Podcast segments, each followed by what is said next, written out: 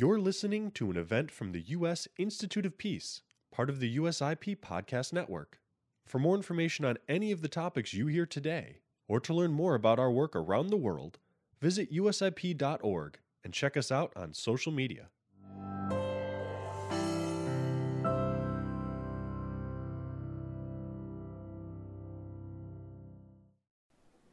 Hi, I'm Uzra Zeya, AFP President and CEO, and it's my pleasure to welcome to PeaceCon 2020 Darren Walker, President of the Ford Foundation, a global philanthropic leader in building a just, fair, and peaceful world with opportunity for all.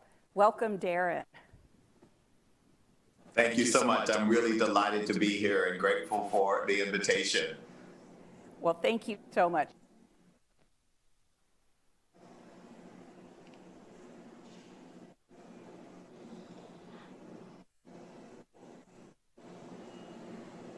I'm sorry I can't hear you.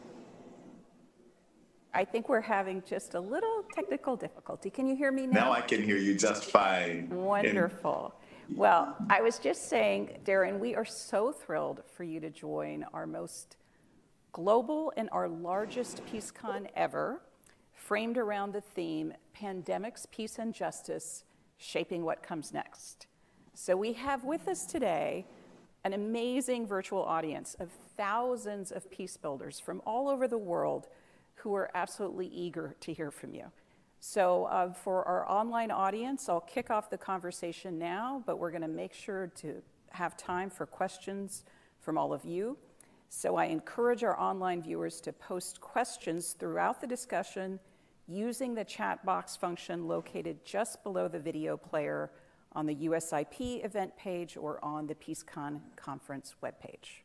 So with that, uh, let us begin. We have a fireside chat, but I'm sorry we don't have a hearth uh, to offer you, uh, just uh, the virtual warmth of Zoom.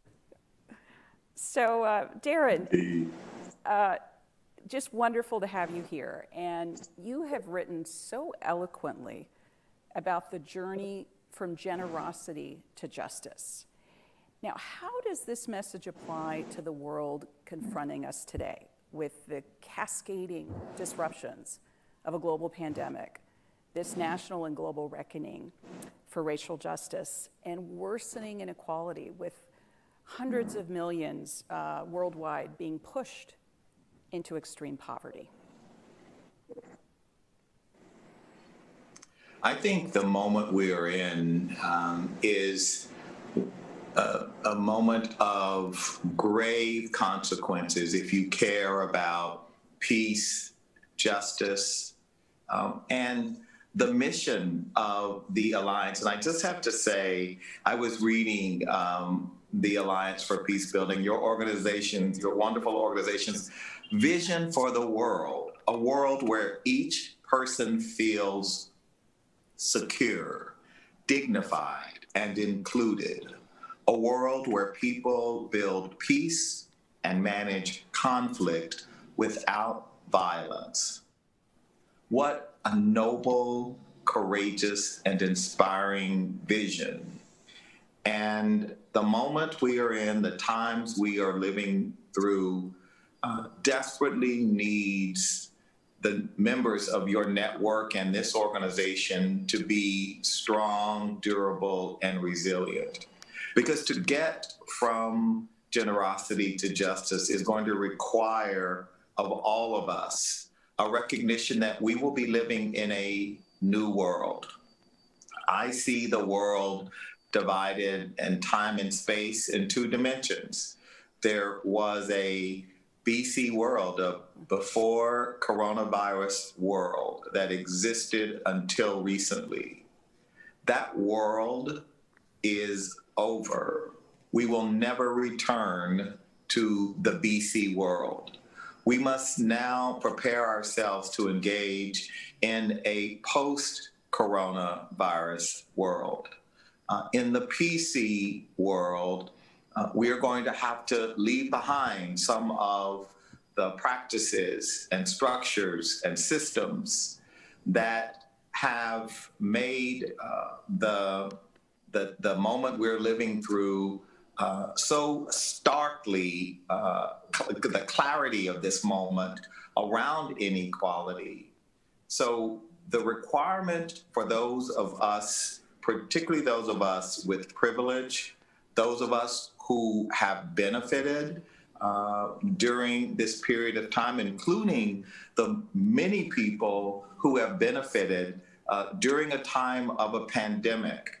Uh, we are going to have to move beyond charity, beyond generosity to dignity and justice. And in order to do that, we have to ask ourselves not just what can we give back, but what must we be willing to give up in order to have a world that is more peaceful, a world that is uh, more uh, a world where people live with dignity um, and there is more equity and, equality in the world. Well, thank you so much for articulating that, Darren, and for recognizing, you know, what you described as the noble vision of, of the alliance, this network of 130 plus members working in 181 countries. Uh, I have to really commend you and Ford Foundation for such a strong emphasis on structural inequality. And you know, we've seen this exposed and exacerbated to such a degree, domestically and internationally. But as we hope we can begin to see the end of this crisis, the PC world, as you described it, you know, do you have thoughts on how we can recover in a way that really takes on these long, unaddressed structural challenges? Yes. First, we have to uh, uh, realize that the challenges that we face are structural, they are systemic. They are not challenges that can be solved with band aid approaches. They are not challenges that can be solved through philanthropic giving. Yes, philanthropic giving is critical to getting us to solutions, but is woefully inadequate to do the work of governments um, and policymakers. So the systems, beginning with our economic systems, have to be examined and interrogated uh, and rebuilt in a way that creates more shared prosperity.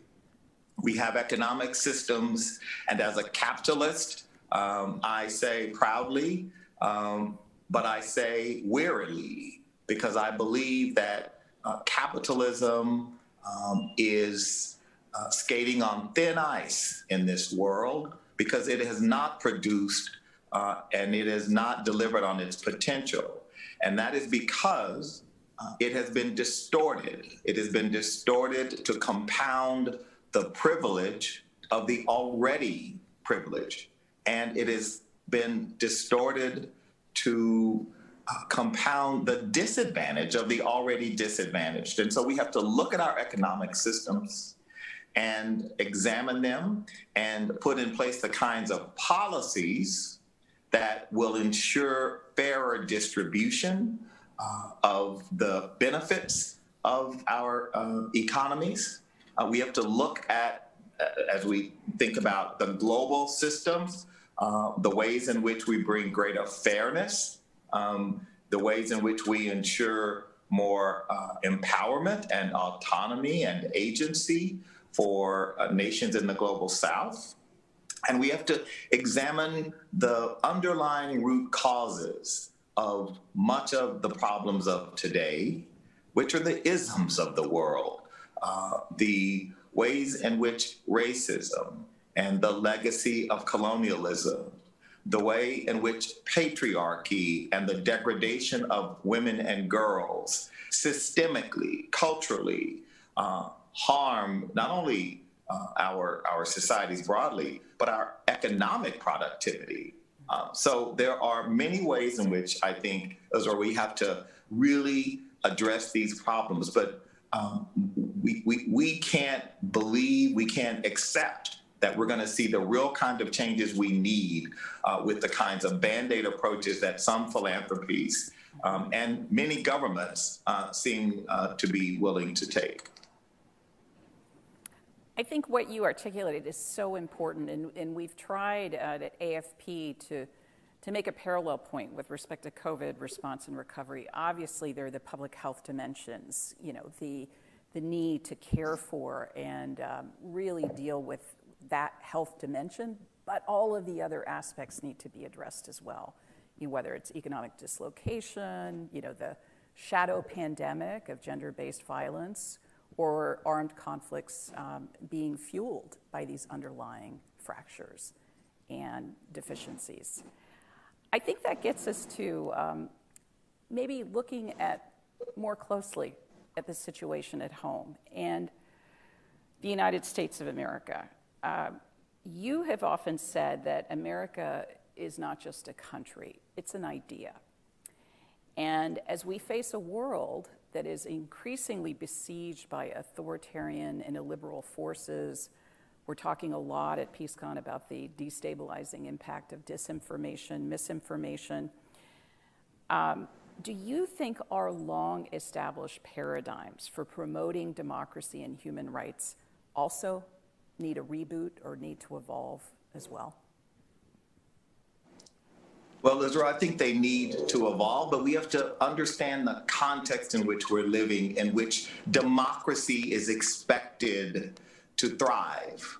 So we're living in a time when there is growing economic inequality. We're living in a time when hate and division have been commodified and monetized for tremendous profit. So let us be clear. We live in a time when there is great profit to be made from manufacturing division and hate. And that is a hard environment for democracy to thrive because what these twin uh, dimensions do, these twin vectors of the disinformation, the monetization of hate and division, growing inequality do is they are harmful to the very heart of democracy. The beating heart of democracy is hope, is optimism, is a belief in the future. And these two vectors asphyxiate that. They smother hope. They literally take the breath out of the body of democracy. And so it is uh, without addressing these two realities, it is very hard to imagine how we can have a thriving and vibrant democracy if people do not trust democratic institutions, if people believe that the systems, the economic system especially, is rigged to benefit uh, the, uh, the people who are already benefiting exorbitantly. And the sad reality is, or if we are to be honest with ourselves, is there is a reason for people around the world and certainly in our home country to be disaffected because they have not been served by our economic system. They are not being served by many of the institutions whose behaviors have been distorted to reinforce uh, and serve uh, the people who are already the most privileged, uh, the most well off in society. So true. Uh, I think it's, it's just impossible to try to consider defending democracy, restoring the resilience of democracy without looking at that broader context. I wanted to um, congratulate you, Darren, on winning uh, very recently the Wall Street Journal 2020 Philanthropy Innovator Award. But I found it rather interesting that you've said you'd rather be known as a change maker than an innovator. Now, I was wondering, uh, could you share with us how your own personal journey shaped your role as a change maker and what that means to you?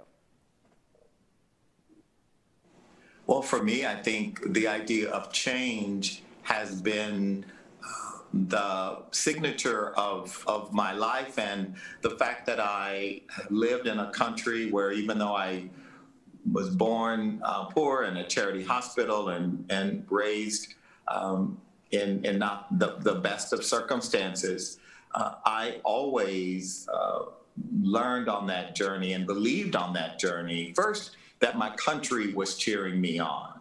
Um, in spite of the obstacles I may have faced, I always felt that America wanted me to succeed and that the inputs to that success, whether it be in 1965 when a, a young woman showed up um, in front of a little shotgun house where my mother and I lived uh, on a dirt road in Ames, Texas, population uh, 1,200, to tell us about a new government program President Johnson was establishing called Head Start and uh, asking if I could be signed up for the first class of Head Start in 1965, all the way to college and law school where I got to go on Pell Grants and privately funded scholarships, through to my time working in Harlem um, at the community development organization there, the Abyssinian Development Corporation, which was funded in part by the Ford Foundation.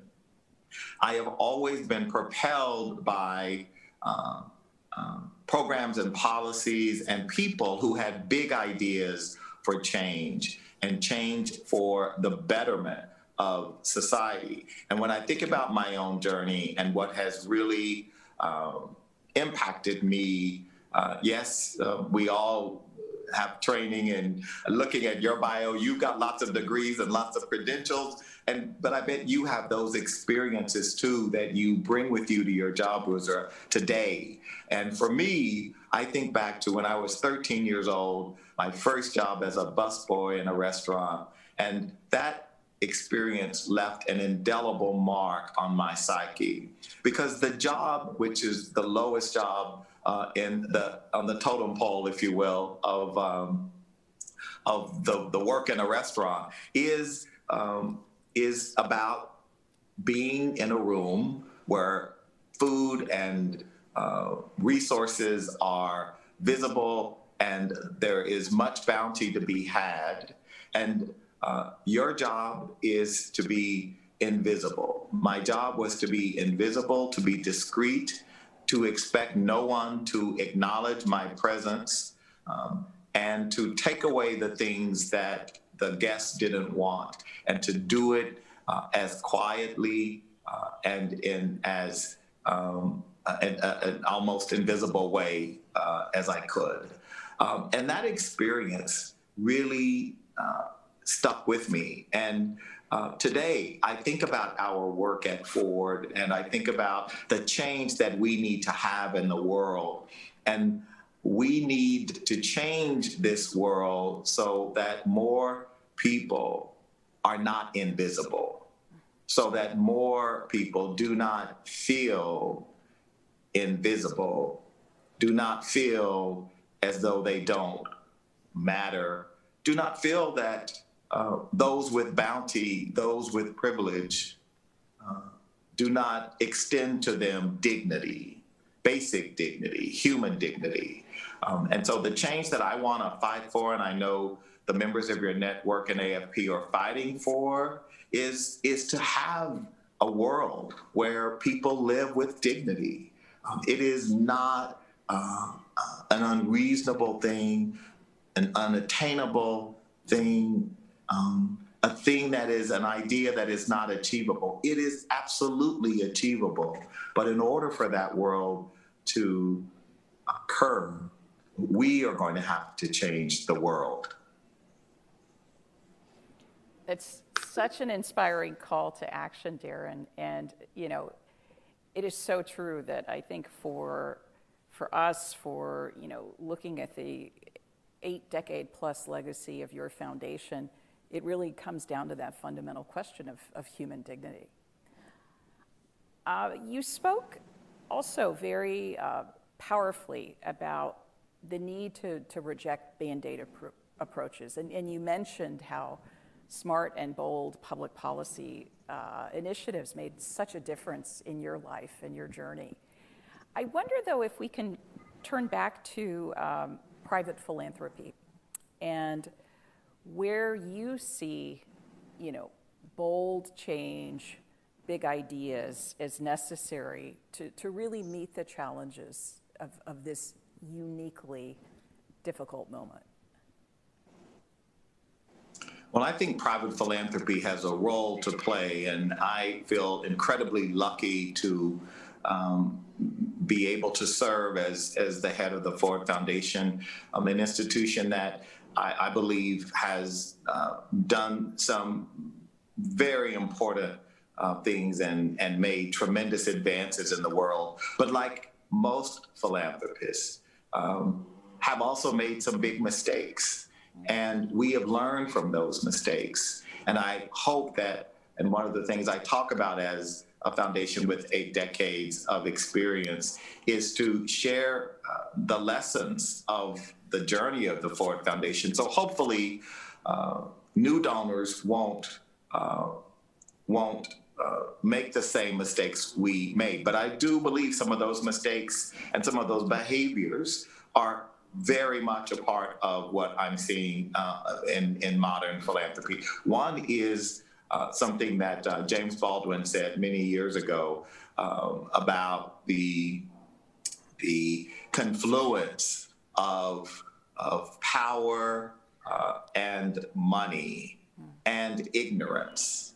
Uh, that that the convergence of these three things um, is a, a, very toxic uh, reality, and and and we see that with donors who often think that because they have been successful um, in some domain, that they uh, also, uh, if simply uh, if they were just listened to, uh, the problem of whatever fill in the blank would be um, the solution would be found. Um, and so I think uh, the kind of top down, arrogant uh, philanthropy, um, regrettably, uh, is still a part of the landscape. Uh, I believe that we as philanthropists have to um, heed the words of Martin Luther King. He said in 1968 uh, the following Philanthropy is commendable, but it should not allow the philanthropist to overlook the economic injustice which makes philanthropy necessary. And so, what Dr. King was saying to philanthropists was interrogate yourselves first. Uh, before you interrogate uh, the poor, uh, the uh, disaffected, uh, the dispossessed. Think about your own behavior as a philanthropist vis a vis this community who you are missioned to help. And I think that what that means is that we have to be more humble. We have to be better listeners. We have to center uh, our nonprofit partners, the communities we seek to uh, serve and help, we have to be proximate. Uh, we have to uh, not in our grant making treat our grantees as contract workers, but treat them as partners. Fund them uh, with general operating support and unrestricted support because they best know how to deploy the capital and are most proximate to the challenge. So philanthropy, I think, can do great things, and we're seeing philanthropy do great things. Many of the efforts coming um, out of this new generation of philanthropists, people like Laurene Powell Jobs uh, or uh, Mackenzie Scott, um, and many others. I have been so impressed with the focus on justice, uh, the focus on issues of gender, um, and patriarchy um, and taking on courageous uh, fights uh, against systems and systemic uh, barriers um, that will not fall easily, but without uh, addressing them, we will not be able to find uh, sustainable solutions. Well, I think you might have heard a collective cheer all over the world when you mentioned the need for general operating support uh, from private philanthropic funders. It's, it's really this issue of funding flexibility, particularly in the wake of the devastating impact of the pandemic. It's, it's really a moment where absolutely. like and you know this is from your many years. I mean at state yeah. and when you were in government and out of government. I mean this is the critical issue. And you know this this year this this horrific cataclysmic uh, calamity of this pandemic has for forward um, reminded us of how far we have to go. I mean, I think as, as a foundation, we made a commitment several years ago. We moved from 21% to 77% this year of general operating support. We doubled um, the overhead because, of course, you still need project support. But if you're going to do project support, pay your overhead. Um, mm-hmm. and, mm-hmm. and pay the overhead and administrative costs that it actually takes to manage your project. But but the good news is here we uh, we and a number of other foundations and philanthropists started a campaign, and over 800 foundations have signed on to that campaign.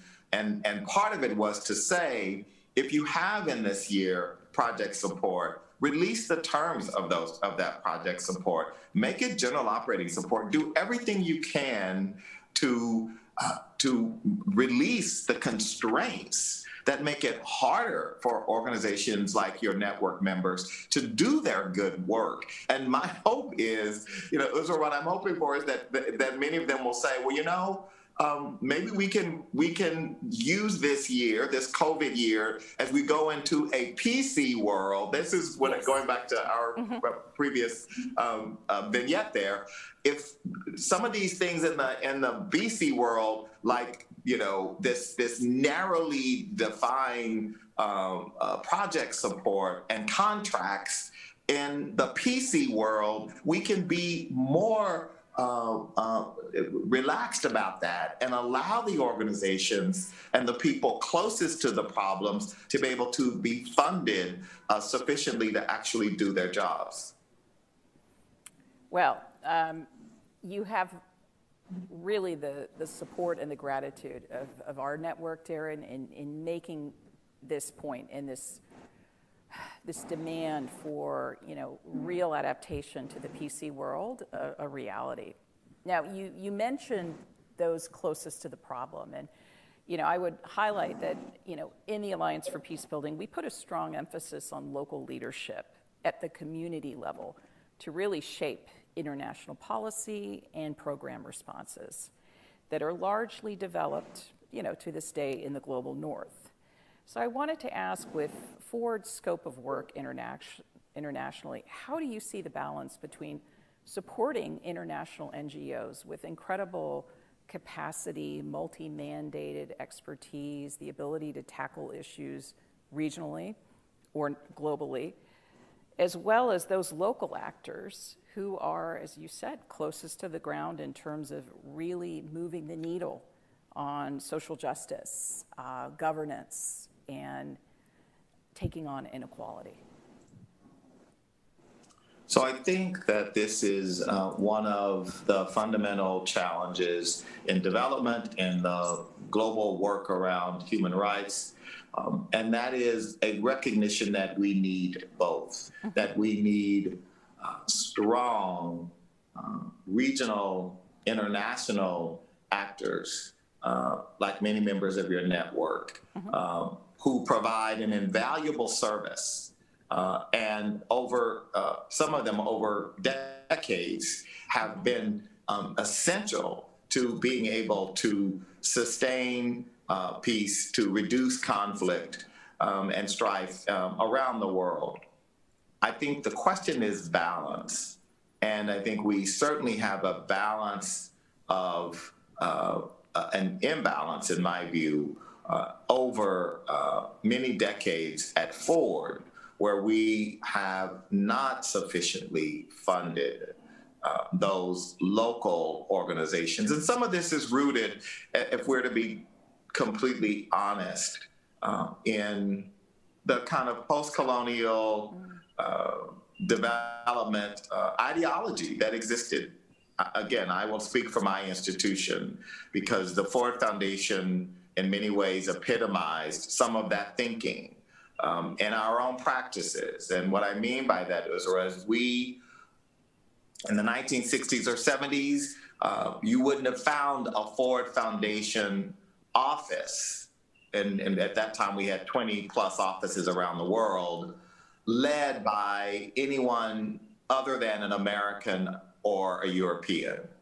Um, you wouldn't, I mean, there was a sort of an unwritten rule that um, the grant making was to be done by Americans and and and or Europeans, and so that kind of thinking, uh, I believe, was deeply harmful long term to the health um, and the power dynamic.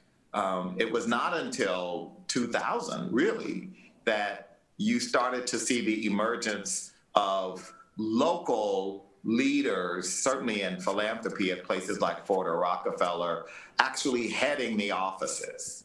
Um, it wasn't until 2000 that the Ford Foundation could look across our offices and, and see mostly uh, Africans heading African offices.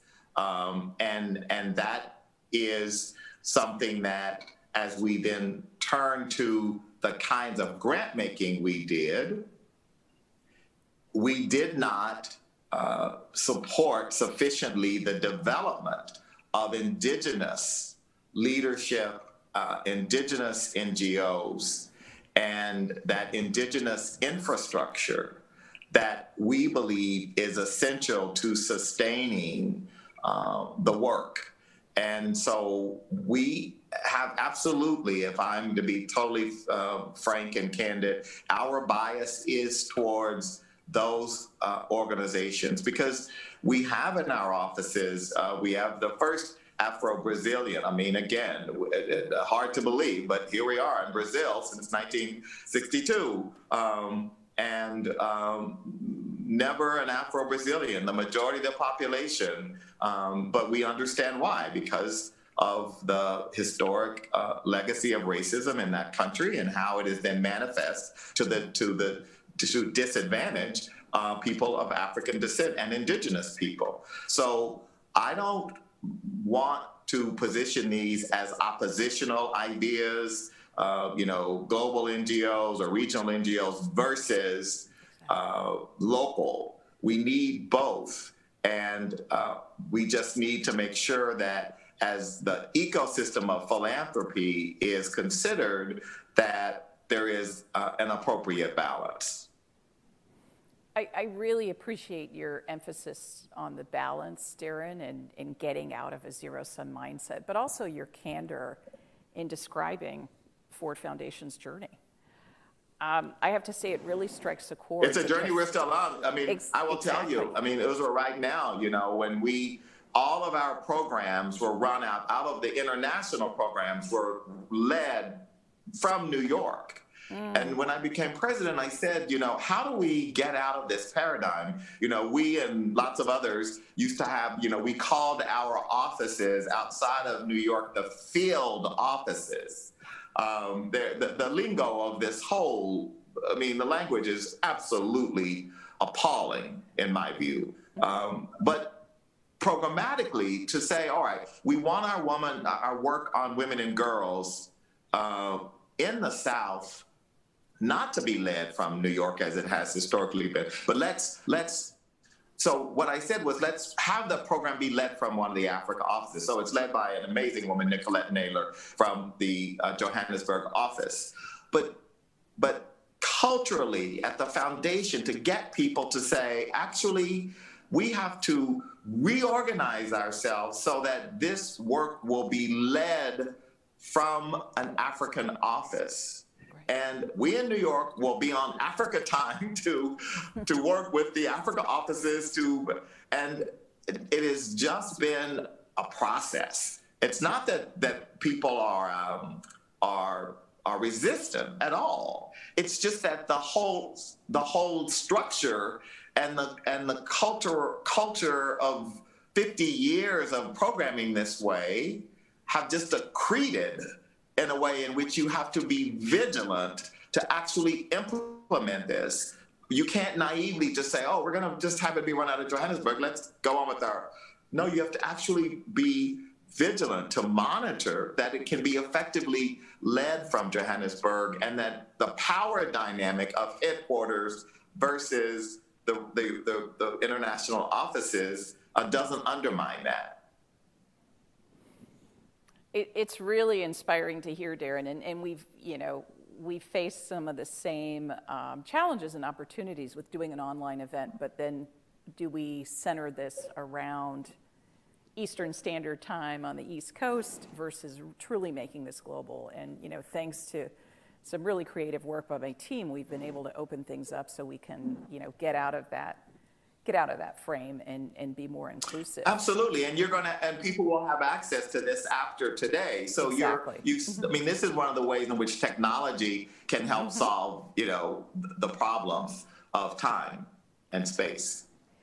Um, what what you said really strikes a chord as well for our audience because you know we've had some very candid conversations today about racism and privilege and peace building and the need to really live our values within our organizations. So, what role do you see phil- philanthropy needing to play in embracing and advancing DEI? Yeah, that's a that's a tough one because you know, philanthropy is not a sector that I would say has any particular credibility on the issue of diversity, equity, and inclusion.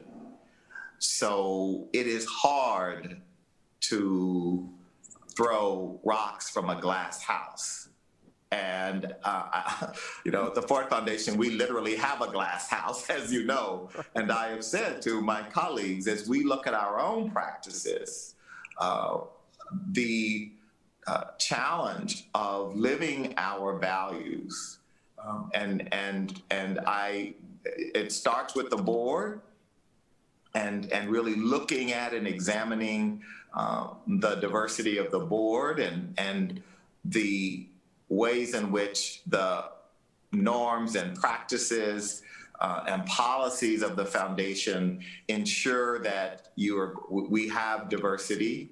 Uh, I will say, you know, I have been very fortunate, but it is, you know, so let's just look at the Ford board. The Ford board is a majority women, people of color, international. Um, that is not by happenstance. Um, there was intentionality. So leadership must be intentional and vigilant and genuinely, authentically a believer uh, because there is a lot of what I call performative acts. And those where you have seen them, I know uh, a lot of performative acts uh, in the wake of the murders this year and uh, all of the conversations globally about the movement for Black Lives. Uh, but I think uh, as I have managed uh, that at Ford, it is it requires an ongoing monitoring system, and it, it requires um, the carrots and sticks, the incentive structures to ensure you get to your objectives. And, and what I will tell you is there is absolutely talent. Um, uh, I am on three public company boards. I, you know, I'm lucky enough to serve on a range of organizations from the High Line to the National Gallery of Art to Lincoln Center and the Committee to Protect Journalists. And over many years, the, the boards I've been on, where I'm sometimes the only one, I've heard this refrain oh, it's hard to find people. Um, that is patently false and has been proven So at Ford, I was very intentional. Uh, of my nine direct reports, the nine vice presidents, seven are women, five are women of color. Um, and I believe we have a terrific, high performing team, and certainly based on uh, the review of my trustees recently who uh, concur with that. And I couldn't be prouder. Uh, but there is no question that this is not about political correctness or quotas. Right. This is about performance. And if you are intentional, you will find the talent. The talent is out there. We don't have to wait a generation. And I'm seeing it. I mean, I, I you know, the sort of um, uh, holy grail, you know, big uh, Fortune 100 boards, uh, public company boards, which I, I sit on three. Um, um, all of a sudden, you know, we are able to find people of color and women. Um, when for years the retort was, oh, it's just really hard to find people. Um, it's not hard to find people. Uh, it is not hard to find talent if you believe that through diversity, you will be a more effective and productive organization. And you don't have to believe that. The data tells you that. That's not, not just um, a belief system of value. That is supported by the evidence. And so, for so many people who I know who consider themselves data driven, why then is it so hard to do what the data tells us is right and good for our organization. I think you made such a powerful point, Darren, in terms of uh, the talent, the intentionality, and the data. And you know, those are cer- certainly points that we are pushing within our own network with a lot of amazing partners, women of color advancing peace, security, and conflict transformation, uh, really, uh, there's just there's no excuse, and and certainly the time, the hidebound excuses of not having the resources. I mean, certainly no one can afford not to at this point. Really, um, make DEI a reality in, in all of the work that we do. Uh, I have one last question for you, Darren, before we, we go to our many questions coming in uh, from our online viewers. And this is one, I, I, hope I don't put you on the spot, but you know, the, the theme, as I mentioned for this year, is pandemics, peace, and justice, shaping what comes next. Now, if you had to recommend one book for us to read this year, and if I might say not your own, uh, to help us better understand and shape what comes next, do you have one to commend to us? Well, you know, it's an interesting um, question. Uh, it, it's it's not necessarily a book that uh, or that will will, will portends what comes next, right? Mm-hmm. But it is uh, it is it allows us to contextualize what has gotten us here or what has contributed to the challenge and how anchoring our understanding uh, will allow us to be liberated in a way. And so uh, there are a couple of books. Uh, I think uh, Paul Farmer's new book, Fevers, Feuds, and Diamonds, mm. which is just out, is mm. um, a great uh, book in terms of um, past as prologue and what Paul writes about from the Ebola crisis that we um, have learned and didn't learn um, and and I think it's it's a it's a great book. I also believe that Isabel Wilkerson's uh, book Caste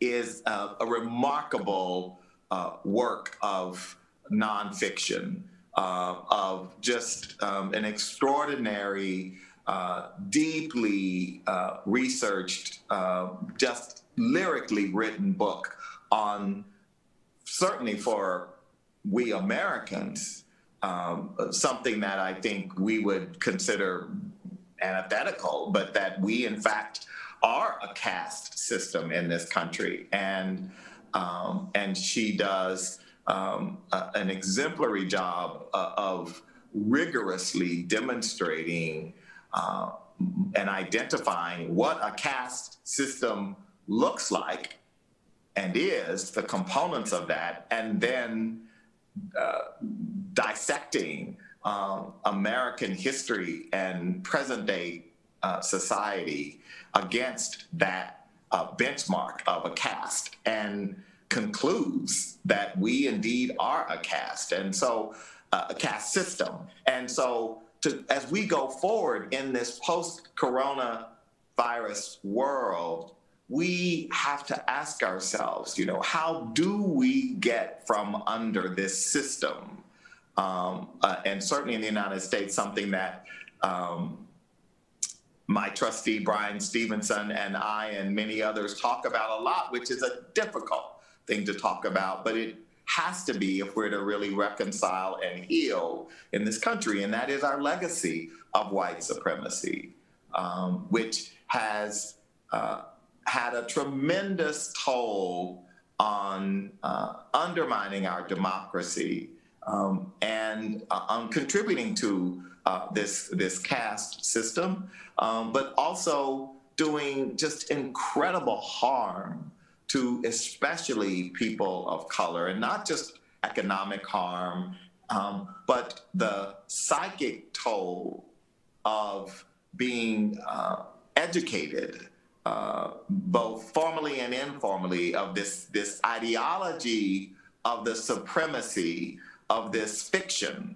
um, this this these these the whole idea of uh, of these categories was uh, manufactured in order to create these hierarchies. And we are living with these hierarchies, and they manifest in all of our systems, our structures, our policies, and overlaying on that the reality of class and classism.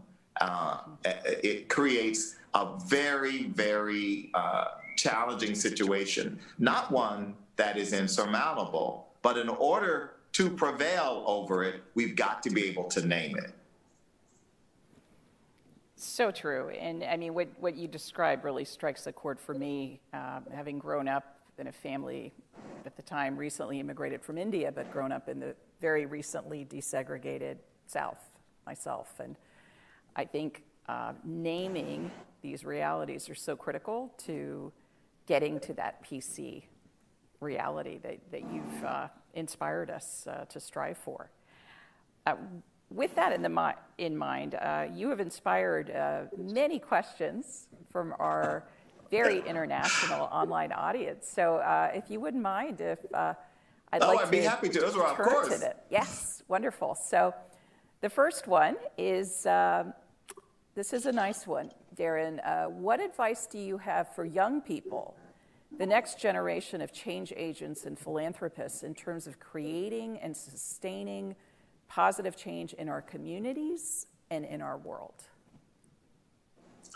Um, I think we have to be um, part of community, right? So I think part of what we have to do that we have to redress in this country, and I'm so inspired and hopeful because of young people, and in the United States, you and I, as Americans, have experienced this um, this idea of freedom, of the uh, triumph of the individual, mm-hmm. of these uh, uh, individualized um, ways of looking at the world. Um, and I believe absolutely uh, that that is right. But I also believe that we have to not just talk about freedom, but talk about responsibility and accountability to each other. And talk about the collective will and the commonwealth and the public commons and young people.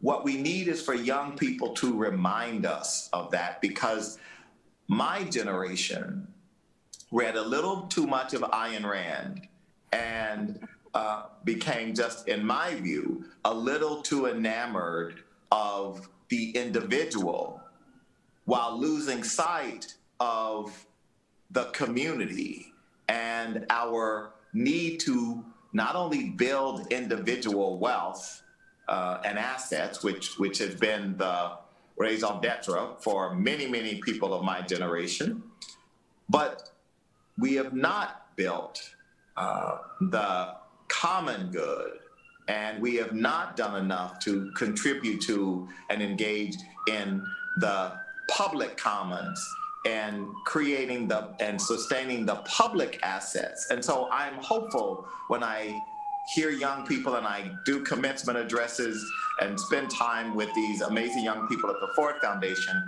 they're talking about the common good, the commonwealth, um, the way in which we have a collective responsibility to each other. So I'm hopeful. Um, I am hopeful.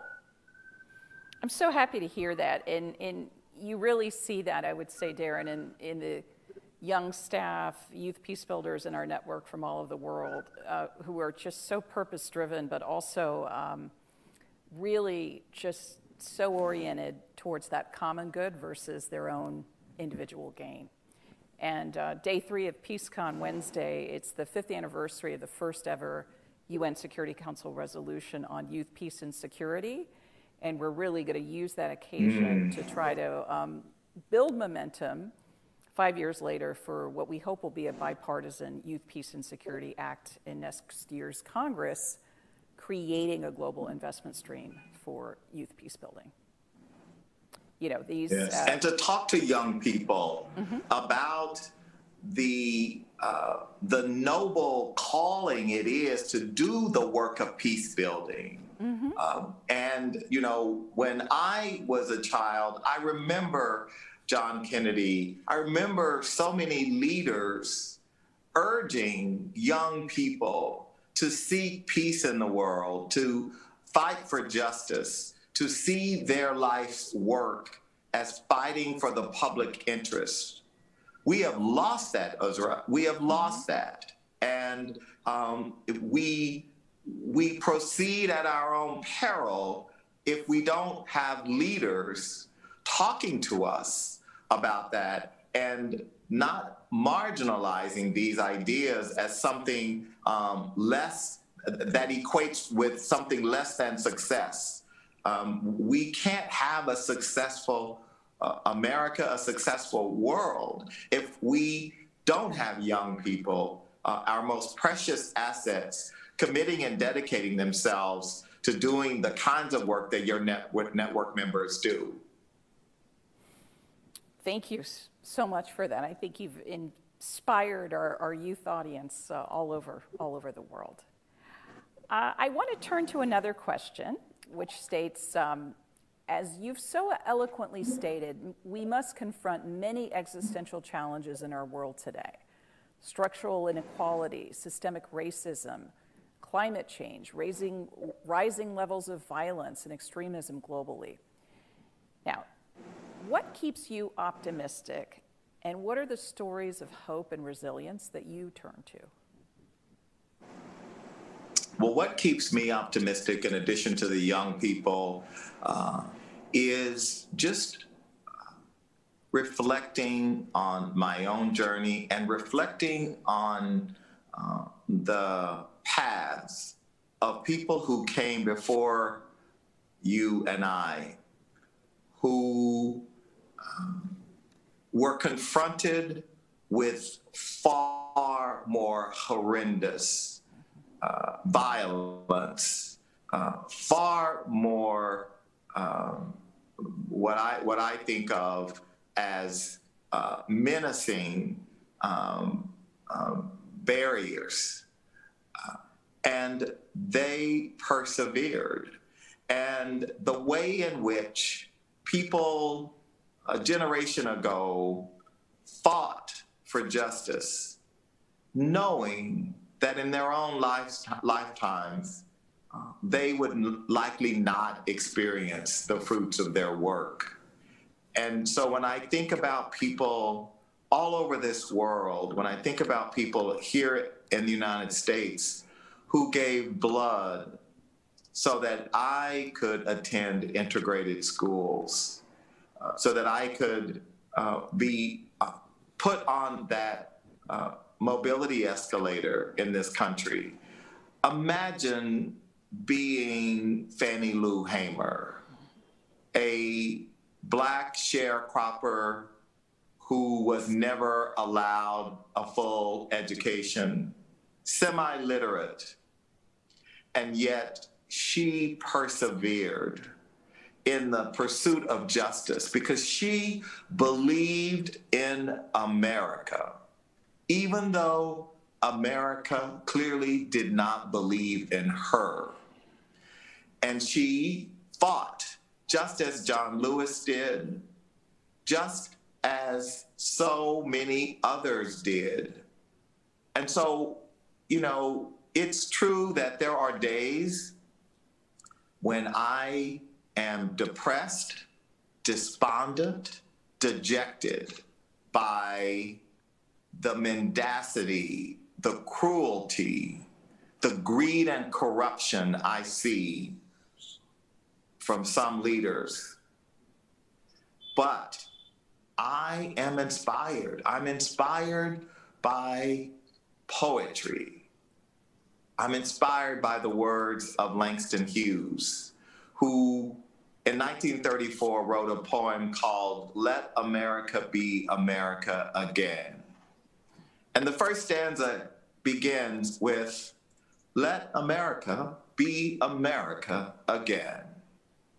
America never was America to me. But he ends the final stanza by saying, But oh, yes, someday America will be. How did this man who was not allowed the dignity of walking in the front door of the fancy Park Avenue apartments he visited, was not allowed to publish in certain publications because he was black. How could he believe in America? He was enraged and angry about the injustice he saw in this country, but he also was inspired. He was a believer, a patriot. And so for me, you know, Uzra, when you say, where do you find inspiration? We live with a level of privilege that our forebears, yours in India, mine in rural Louisiana, could never have imagined living with. And so the job for us is to not raise the ladder, but to lower the rungs of that ladder to make sure that there is more opportunity for more people all over the world. Just so inspiring, Darren, and I think you've uh, you've just captured so well for all of us. You know, in in these low points, how we can just draw inspiration from the resilience, the sacrifice, uh, the pride, the dignity of, of all those who who made it possible for us to be where we are today. With, uh, with that in mind, I wanted to uh, turn to another question, uh, picking up on a point that you made, uh, saying, I appreciate that Darren spoke of distortions of capitalism affecting peace and justice. What could policymakers do to address the incentives of surveillance capitalism that are driving the monetization, the monetization of hate and division? we need policies and we need uh, right, right now uh, we are seeing a contestation of democracy and capitalism. And capitalism is winning. In a democratic capitalist society democracy must come first. If we know that the commodification and monetization of hate and division is undermining our democracy, we need policies to address that. And policymakers should be examining, should be crafting policies that uh, surgically address that reality. Um, and we, part of the challenge for this is that in the public sector, we have not had the capacity to actually take on um, the technology industry. Uh, and it's one of the reasons the Ford Foundation and MacArthur and others are supporting a new field of public interest technology. Because there is a public interest in the world. That public interest in the space of technology has wholly been defined by private industry. And that has harmed uh, individual rights and it's harmed communities and it's harmed our democracy. So um, we need people who work um, in congressional offices and the e, at the EU and at other governing bodies, the AU, for example, to be capacitated with technologists. And it's why the Ford Foundation supports the Congressional Tech Interns Program so that we don't have a situation like we had a couple of years ago that was comical and tragic at the same time when the Zuckerberg hearings revealed the level of ignorance on the part of our policymakers around basic tenets of technology. And it was because, unlike in any other sphere of policy, the environment, financial services, human rights, development, on a congressperson staff, on a Senate staff, on a Senate committee, there are talented, credentialed experts helping those senators and congresspeople make decisions, advising, giving them expertise and, and expert counsel. There is not that capacity currently in Washington. It's all in Silicon Valley or in the private sector, right? So we need uh, in Washington people who bring those technology skills and that knowledge uh, to work on behalf of the public, of the public interest. And so that's how we get to getting the right policies. Um, and it's one of the reasons why this program is among the most important initiatives we're supporting at Ford. Well, Darren, that is such an important thought, I think, to, to close our opening day plenary in terms of just the need for all of us to support an assertive public interest and public policy with respect to technology. And we're certainly trying to do the same with peace building and have some incredible digital peace builders really sharing their knowledge and helping build capacity all over the world.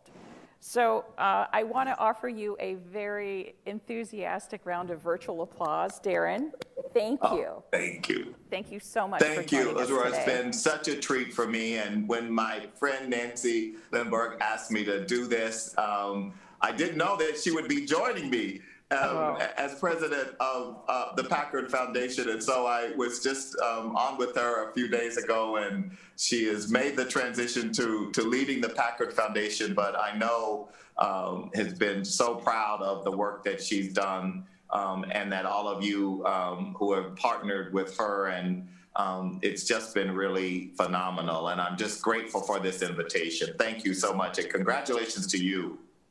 Thank you so much, Darren, and, and thank you for, for mentioning the incredible legacy of Nancy Lindborg at USIP. And today we open PeaceCon with her new successor, Lise Grande. Uh, I want to thank you again, all your colleagues at Ford Foundation, for everything you do. Thank the USIP team, all 70 plus of our speakers, and our 1,800 plus registrants for really making opening day one one for the record, date, record books uh, for PeaceCon. So I just wanted to remind all of our registrants that we have one more regional monitoring and evaluation learning session in Spanish with no translation, so we can all brush off our Spanish, with uh, Latin and South American peacebuilding experts starting now at 5 p.m. Construir paz en tiempo de COVID, América Latina frente a la crisis, a la. Apologies for my Spanish. And uh, for you early birds on the East Coast uh, and the West Coast, we have more regional monitoring and evaluation learning sessions for Asia at 4 a.m. Eastern Standard Time tomorrow. And for the Middle East, it's 7 a.m. tomorrow with our plenary tomorrow at 9 a.m. sharp, focused on women, peace, and security. Thank you again. Hasta mañana. Muchas gracias, Darren. And uh, really appreciate everything you're doing for a more just and peaceful world. Thank you for listening to this event. If you'd like to listen to more events or explore our other podcasts, visit usip.org/podcasts. Música